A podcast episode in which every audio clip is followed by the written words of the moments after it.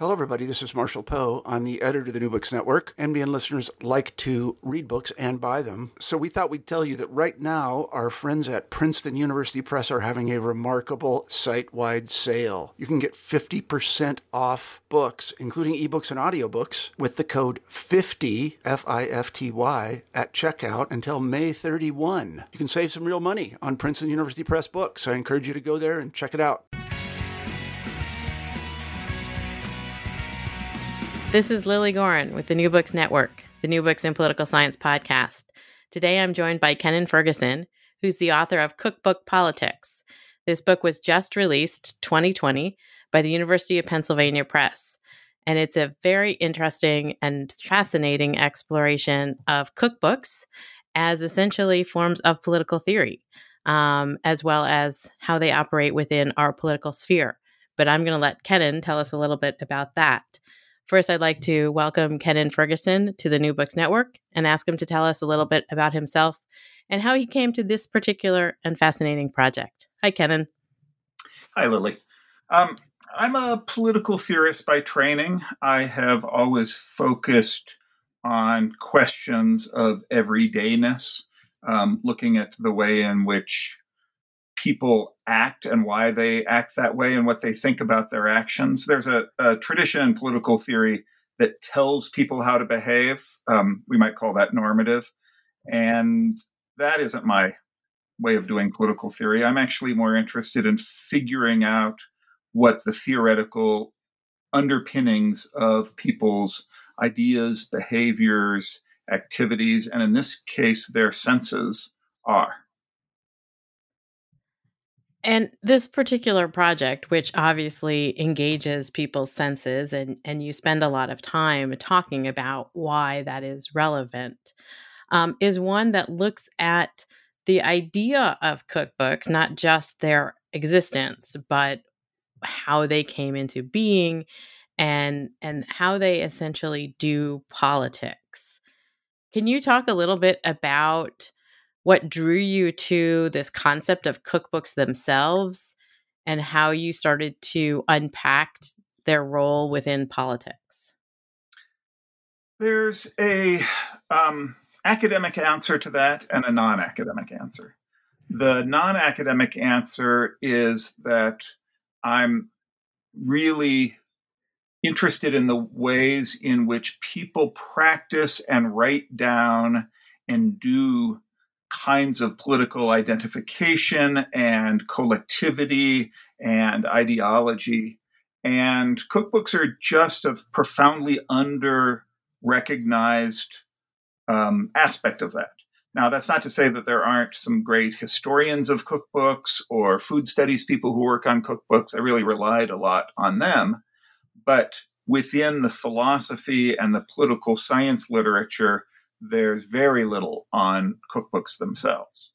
The more academic answer is that I was inspired uh, a while ago to try and think through some of the ideas of the French philosopher historian Jacques Rancière, who came up with a concept that I've found both really uh, particularly useful and at least in the way he uses it slightly aggravating he, he has a, an argument that politics, he says, is the distribution of sensibility. And most people interpret that to mean things like, well, who are the people who we see as political actors and who are the people we don't see because they're homeless or because of their race or because of their gender? Um, my problem with that is that the way in which he's usually used and the examples that he gives to explain his political theory tend to be very sight oriented. He writes about um, arts, um, paintings, things like that, and he pays very little attention to other aspects of what is humanly sensible. So to me, cookbooks were a place where you could see into the past, into other cultures, into other geographies, and be able to read and if you were interested in doing so, experience a sensorial product that affects your that literally affects your body in certain ways. So in some ways this is a book about Rancière, though there's probably fewer than half a dozen pages on Rancière. Um, but his thought about just uh, about aesthetics and the distribution of sensibility were part of the foundation of the book. I, I did find as I was reading through it that he sort of comes in at the beginning of most of the chapters. Um, and and you you sort of push against him a little bit here and there, or more than a little bit, um, by sort of filling out. Um, I think part of what your argument is are absent parts of an understanding of essentially sensibility in this sensorium, the term that he uses and that you use. Mm-hmm. Um, and can you talk a little bit about this concept of the sensorium you've already sort of started to in terms of understanding how we operate as human beings with minds and bodies? I think a lot of people in uh, political philosophy have for a long time had questions about the idea, the, the, the concept that uh, minds and bodies are these separated things. I look back at a lot of feminist theory about um, a lot of mid 20th century philosophy. The, that idea that we are disembodied brains has, I think, been pretty well debunked. But the way in which people try then to theorize what kinds of beings we are has predominantly in recent years been what's often called affect theory. So it's about these ways in which the body and brain are imbricated, but in a way that comes down to reactions, to emotions, to um, the way in which thought and uh, certain kinds of embodied intensities are interlinked. What I think has been left aside in that move toward affect theory has been this concept of the sensorium. And the sensorium is the concatenation of all the senses that we have. Um, the things that we know we are sensing. So if you're looking attentively at something, you're you're paying attention to it. But also the things that we're not necessarily consciously aware of. So the certain something like the weight in our bodies or the taste in our mouths or the feel of air on our skin those are all affecting those are all part of us and yet they aren't the things that people who write in affect theory um, tend to write about so i in this book i want to make the sensorium a central um, central locus of talking about the collective and individualized, the felt and the experienced part of human politics. And and one of the parts that you also weave into sort of this broader framework of the sensorium, the knitting together of the body and the mind and and sort of including a variety of senses that are not necessarily always the focus of politics or political life is also the embedded nature of memory. Um, can you sort of weave in to this discussion a little bit about particularly the connection between food and memory and the role that cookbooks somewhat play in that? I think many people, even if they haven't actually read Remembrance of Things Past, are at least aware of the way in which, for for Proust's narrator, tasting a Madeleine brings back many volumes of memories that make up a, a person's life. Um, there's a way in which the experiential attention to taste and sense memory um, has been anal- has been analyzed and explained by scientists, by novelists. One of the things that I think makes cookbooks particularly interesting is that they are an attempt to disembody sense memory and to transmit it for different reasons across space or time. So somebody has the experience of eating a Madeleine and they want somebody else to be able to make that Madeleine so that somebody else, either the, the cook, him or herself, or someone else, can have that experience of that taste. So it's a it's not just the intensity of memory, it's also the way in which the hope of a cookbook is that these senses can be made transmissible across families, across countries, across um, generations. So that the the cookbook itself is a means to essentially recreate a potential memory. Is that right? Or create one.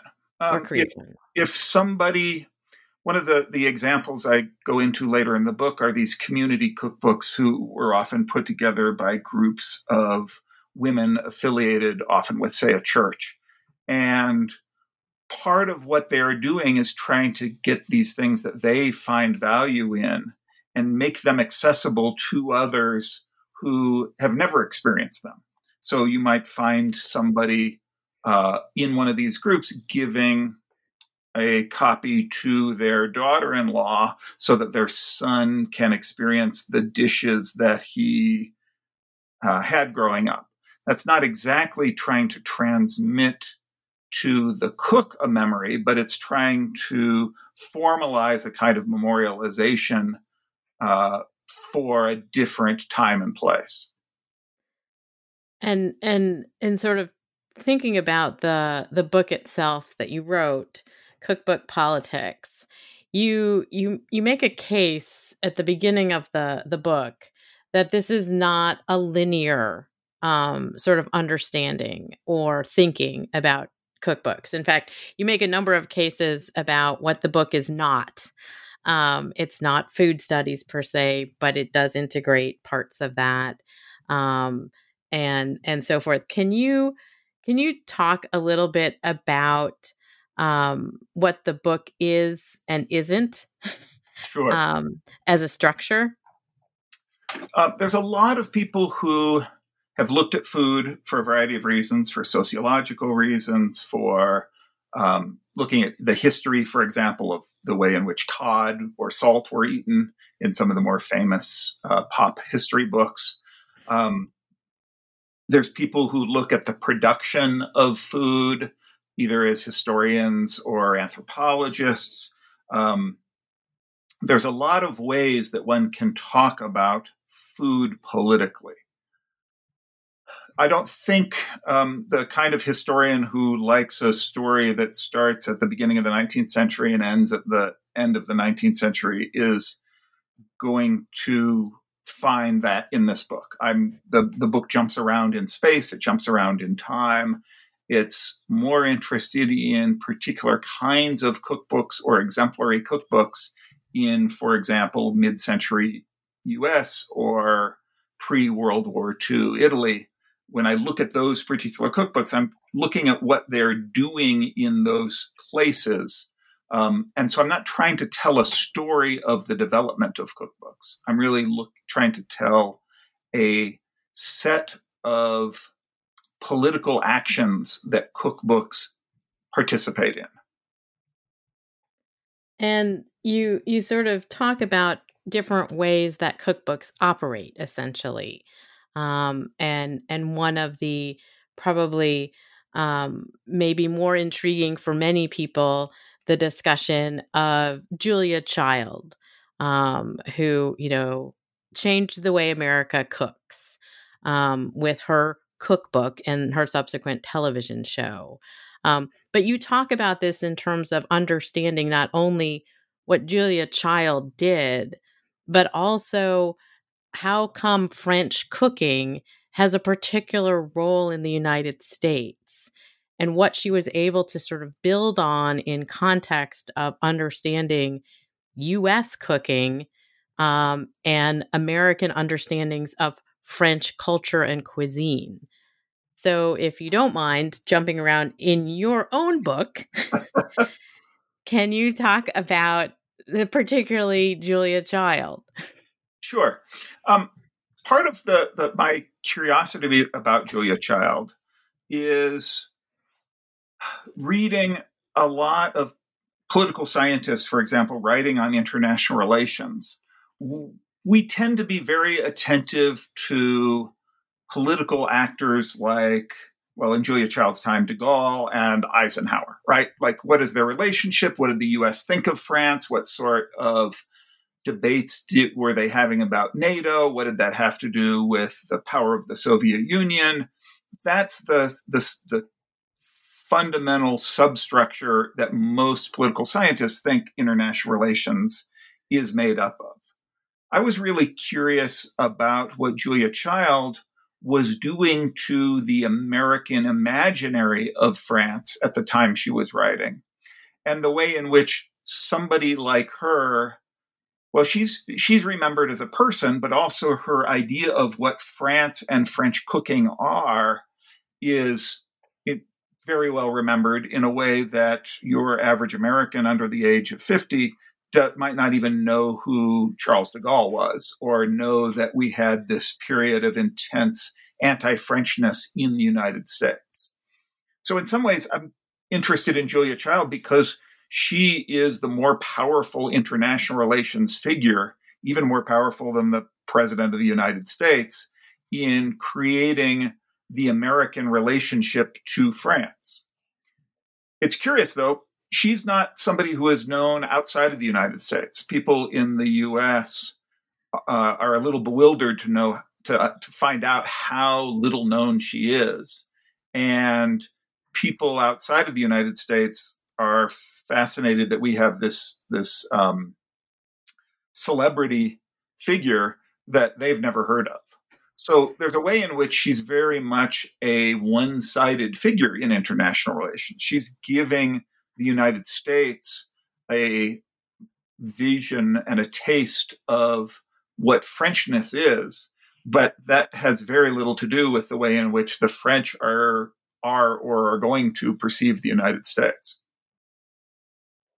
And the reception of her cookbook also is sort of complicated in that it it is the inverse of what we usually think of now in contemporary sort of cook cooking cookbooks and cooking television, which is an entire industry, um, that she wrote the book first and then she got a TV show.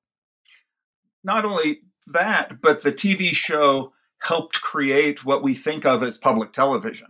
The, yeah. the idea that we had these public television stations, which, you know, for 50 years has been fairly uncontroversial normative that that didn't exist when she was starting off so her the strength of her cookbook and its popularity drove and created a kind of televisual celebrity cooking model that really did not pre-exist her in the United States. And the people who do know Julia Child outside the United States often were looking at her to figure out, oh, how do we do a television show about cooking? What would ours you know, what would a, a Canadian show about French cookie cooking look like? How, how might we do that?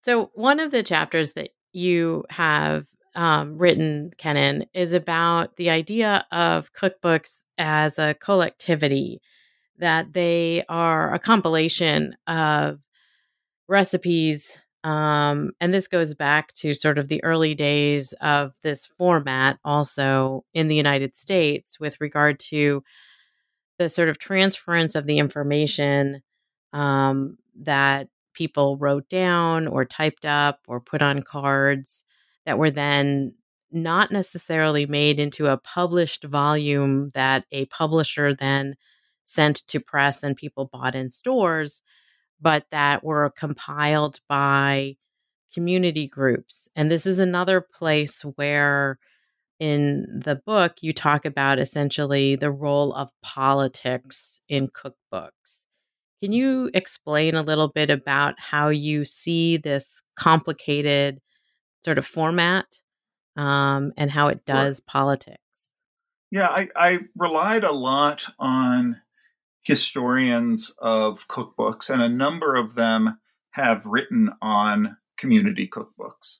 What I found slightly unsatisfying about many of them was that the historians writing them wanted often to talk about these cookbooks politically, but they talked about them in ways that were that the women writing them, for example, were engaged of acts of resistance, that they were finding their own spaces within the patriarchy that they opposed, that they were valuing their own lives.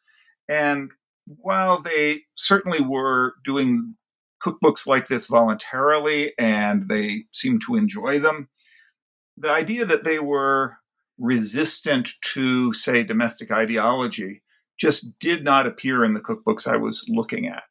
Um, people doing cookbooks often really love being in the kitchen and they are celebrating the kinds of things that they do there.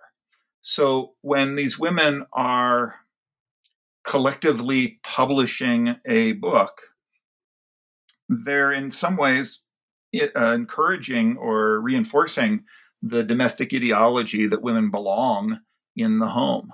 Some of the books had introductions by a church pastor saying how a woman a woman's place was in the kitchen cathedral. Um, they would have poems that celebrated the way that they can take care of their husbands, um, especially in the 70s and 80s. Many of these cookbooks overtly position themselves against what they called women's liberation, which they thought of as being anti domestic, against the household and particularly against cooking. So I ended up finding the the dynamic, the opposition that most political scientists often fall into, which is a dualism between emancipation and oppression. It didn't that, that didn't actually seem to be appropriate here. That these were voluntary associations that valued women's existence and that they were simultaneously celebrating domestic ideology and the positioning of women in the household um, make, means that that idea that they have an ideological um, opposition between emancipation and oppression. It just it, it didn't seem to hold. I was both intrigued by that and that pushed my thinking about what politics can be in new directions in thinking about the intensification of a community, in saying who belongs here, what do we value, what sorts of people are participants, who gets represented, how they get represented. Those all are critical in a cookbook, but they don't operate on the usual dualisms that political scientists look for. And and you you do go into this particularly in the chapter on community, um, and as you've just highlighted, discussing the fact that the kitchen, in many ways, while we think about it now as a place of sort of domesticity and often femininity in its portrayal, that the kitchen has often been sort of thought of or considered as an apolitical space, but that what you found in terms of the research on cookbooks is that the kitchen is not, in fact, apolitical or unpolitical.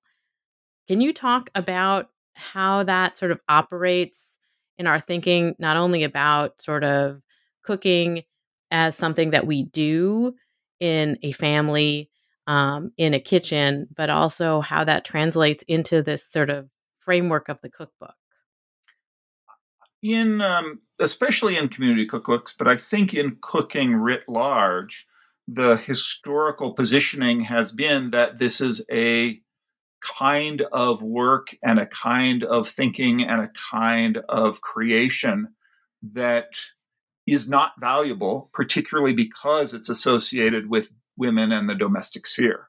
Um, so it's intriguing to me that where a single line of a poem is copyrighted, or even the idea behind a book can be copyrighted, and you can sue somebody for that your intellectual property.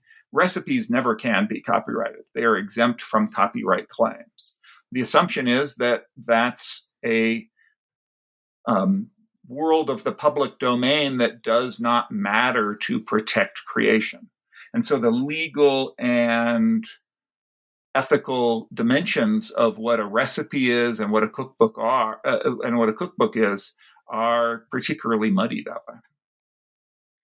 But at the same time, one of the things that your research and one of the things I really found fascinating in reading through this book is the reading of the cookbooks themselves in terms of what is included and what isn't included, um, what is sort of snuck in, um, if you will, in terms of manners and culture, and what is, you know, pushed aside because of racial attitudes or um, an understanding of what is, quote, proper which gets to questions of class, questions of race, um, questions of ethnicity that you don't necessarily think about when you think, oh, I'm just going to buy, you know, this America's Best Test Kitchen cookbook.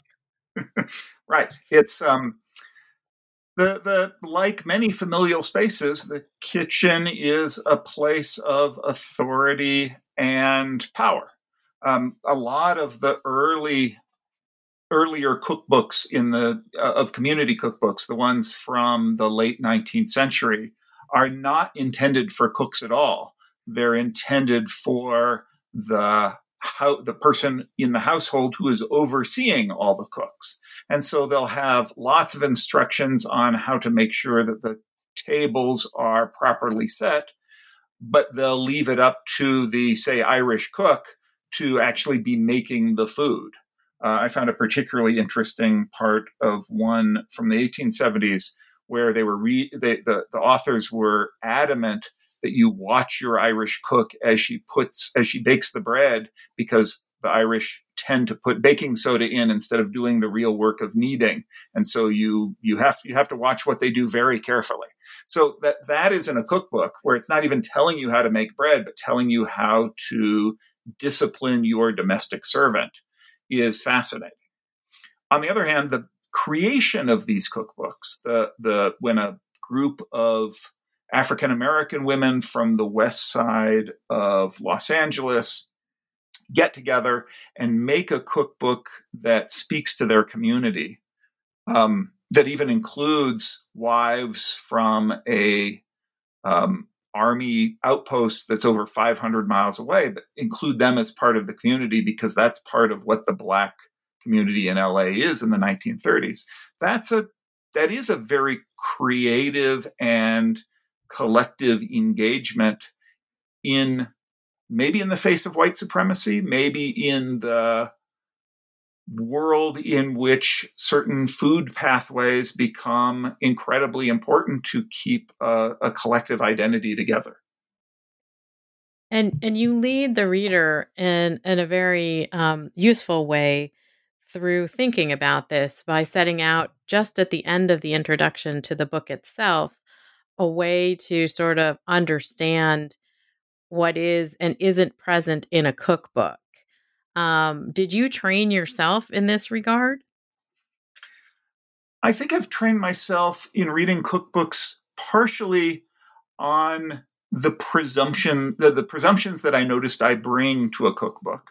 Um, the way in which I think I, like most people, don't look at them from beginning to end, the way in which somebody can dip into one and think that they are reading a cookbook, even if you've only read one hundredth of the pages in it.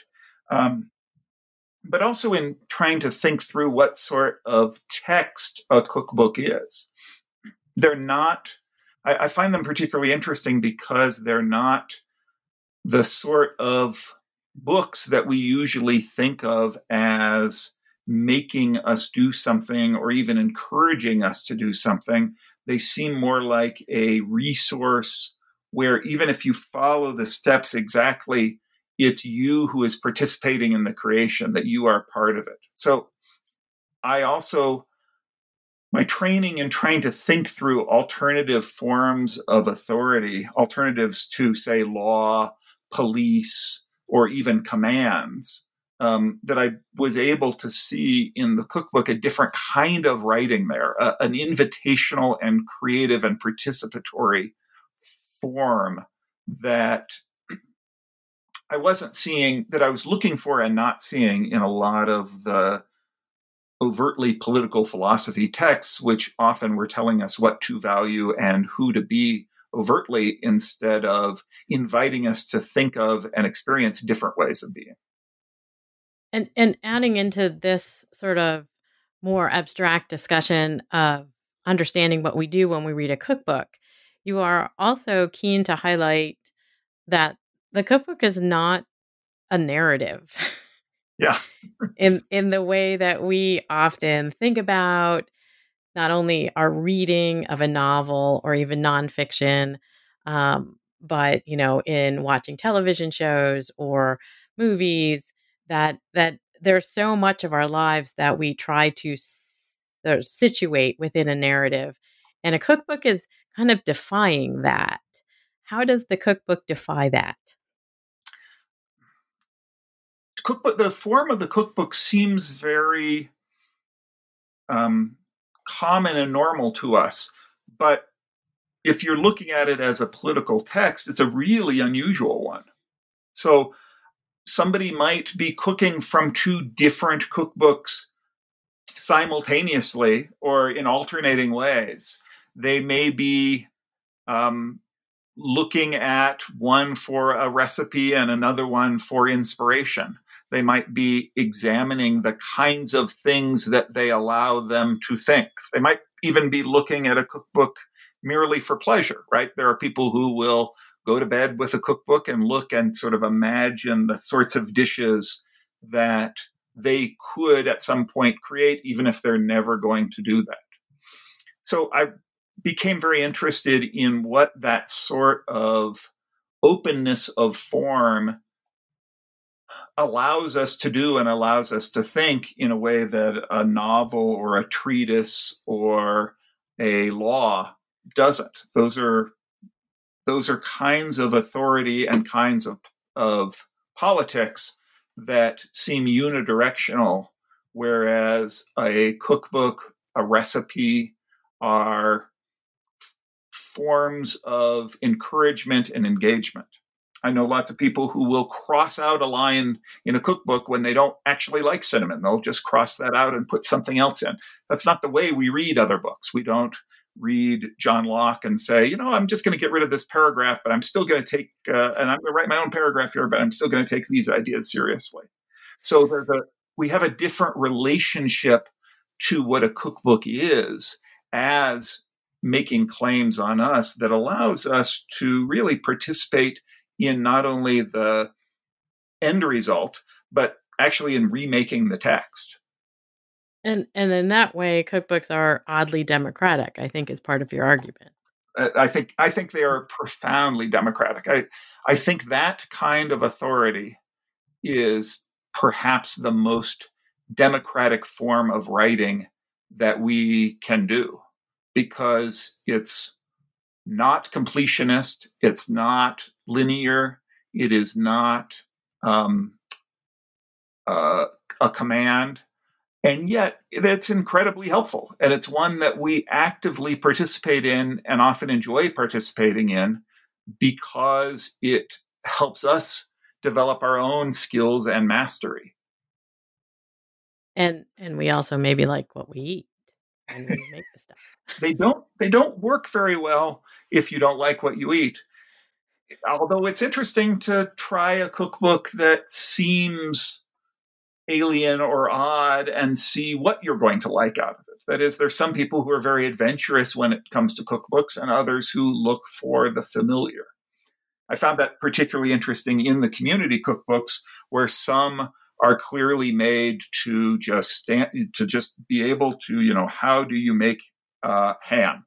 How do you boil an egg? Or how do you put spices on an egg? And others are talking about the foods that they discovered on a trip to China um, and that they want to bring back. Those are both very, in both cases, they're very American projects, but they have outlooks of about the world that are profoundly different that get embedded in these community cookbooks.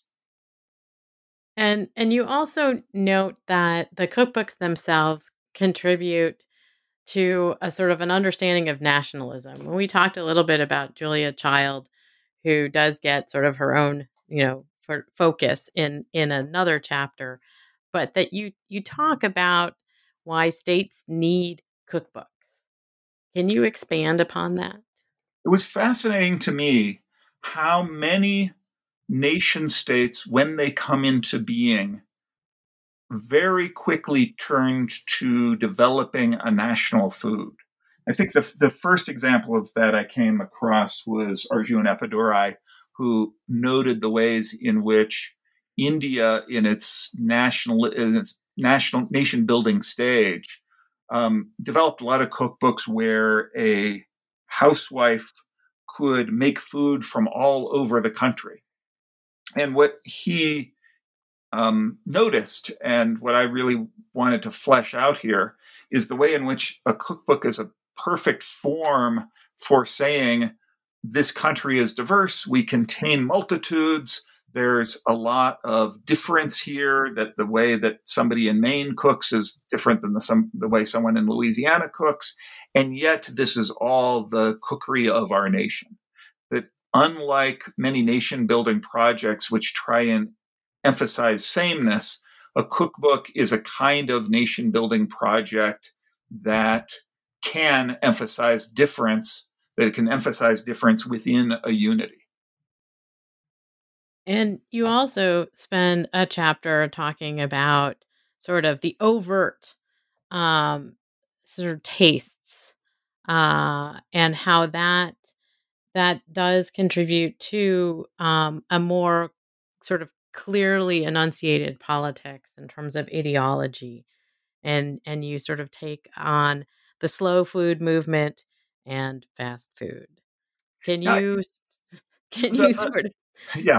tease this, those out? I, I think that's probably the most controversial chapter in the book in which i don't exactly come out against the slow food movement but i end up arguing that in many ways it's a reaction to a previous, well, cookbook, uh, but also a previous food movement that also emerged in Italy um, that came out of the art and food movement known as Futurism.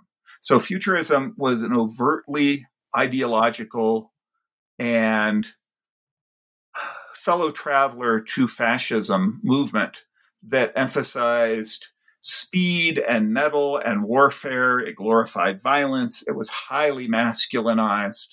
And interestingly, futurism had a huge problem with the traditional ways that Italians ate food.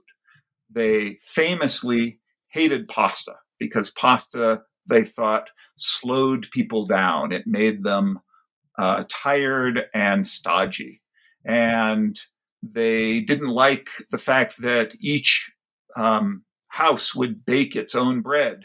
So they wanted mass produced bread. They wanted bread that was exactly the same throughout Italy so that Italy could be standardized in a certain way. I could talk a little bit more about that cookbook and the intriguing things that it did.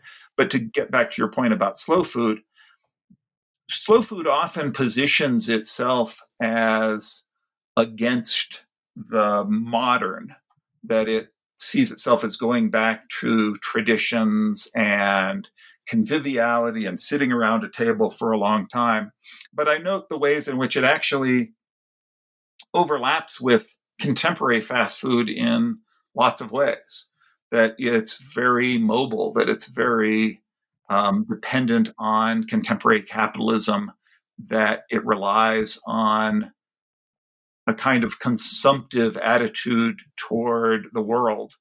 Um, I think the slow food movement has been very badly hit here in 2020 with the ways in which people are unable to travel because slow food has long depended on um, foreigners coming to a place and experiencing the authenticity of the food in order to justify itself.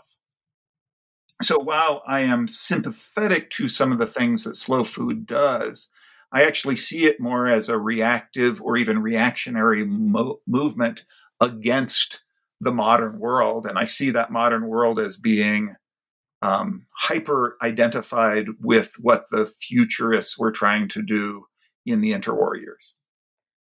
And and so I would love for you to talk about the particularities and the peculiarities of understanding some of these Italian cookbooks, in particular, the one featured in this discussion.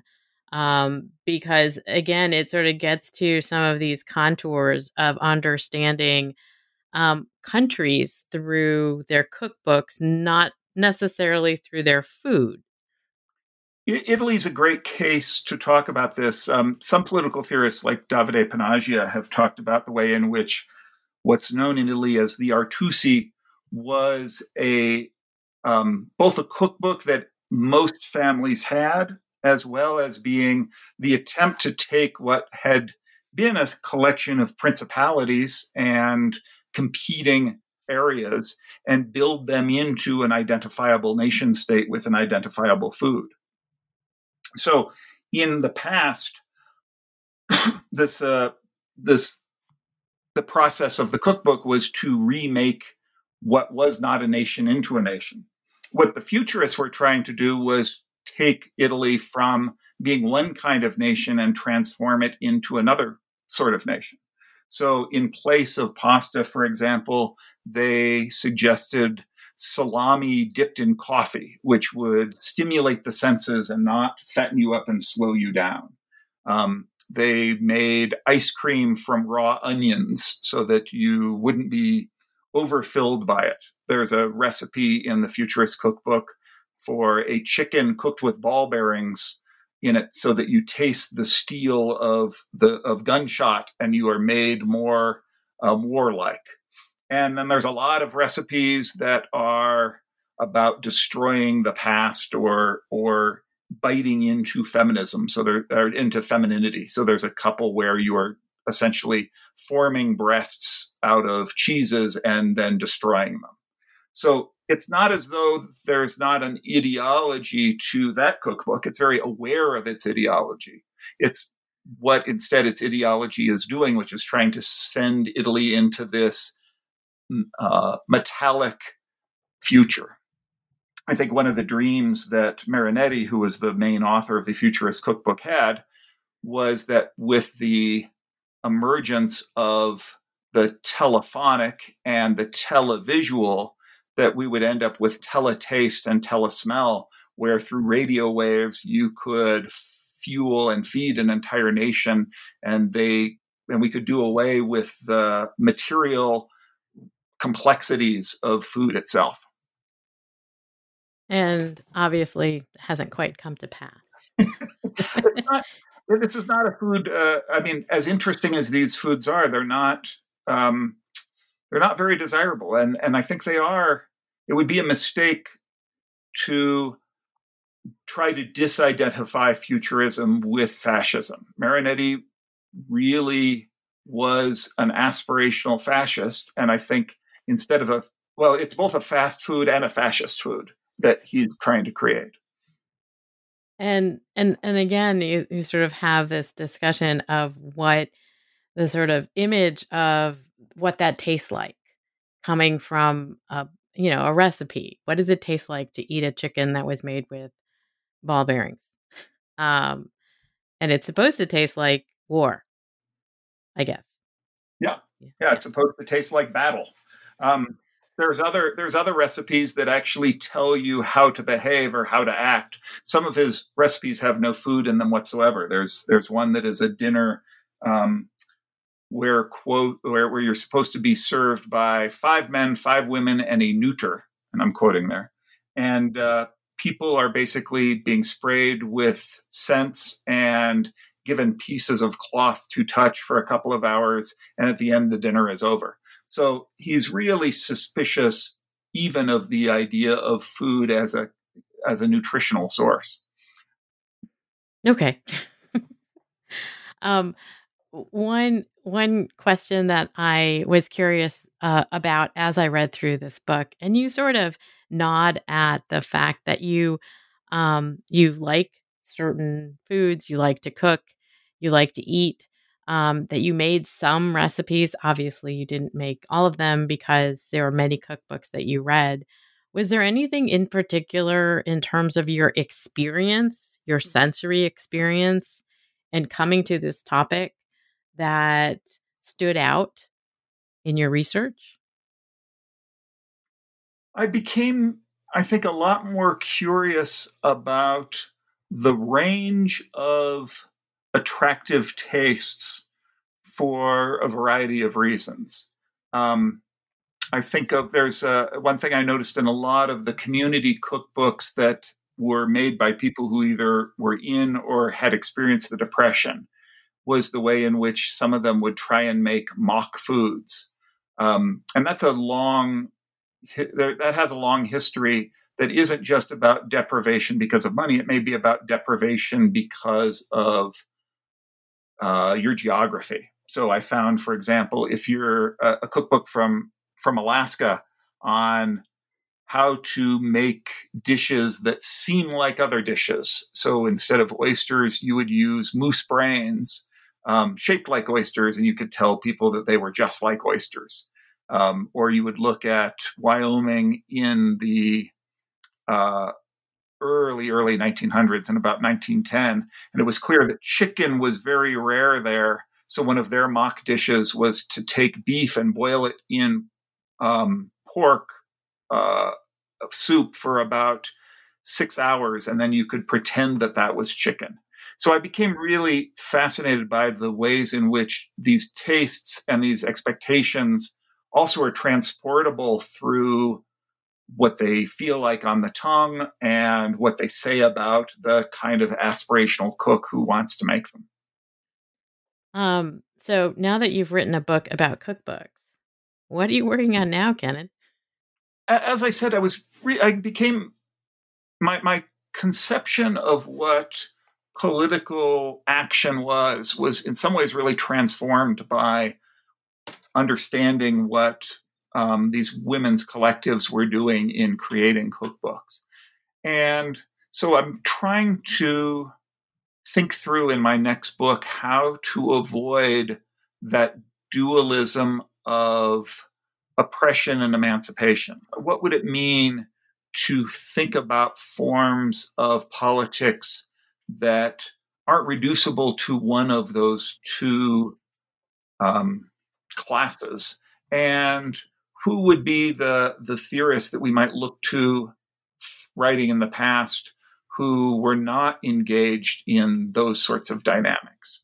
Um, so it's made me very curious about questions of indebtedness, of questions of um, felt responsibility, of connections with others that both come out of some family relationships, but also like what does it mean to intensify your relationships with people that is not about that, do, that doesn't feel either oppressive or liberatory. So when you finish this next book, will you come back on the New Books in Political Science podcast and talk to me about it? Of course. This is incredibly enjoyable.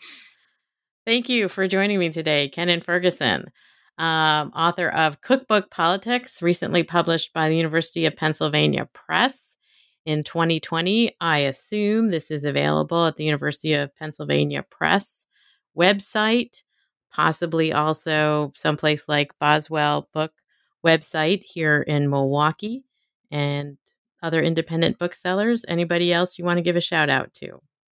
I, w- I would say, especially, I, we're recording this in both a time of uh, COVID um, isolation and of mass protest. I want to remind everybody that your books, your local bookstore, is a heart of the community. And so, if you want to buy this or any other book, turn to that bookstore right away and, uh, and help support them. Thank you, Kennan, for joining me today to talk about cookbook politics. Thank you, Lilly.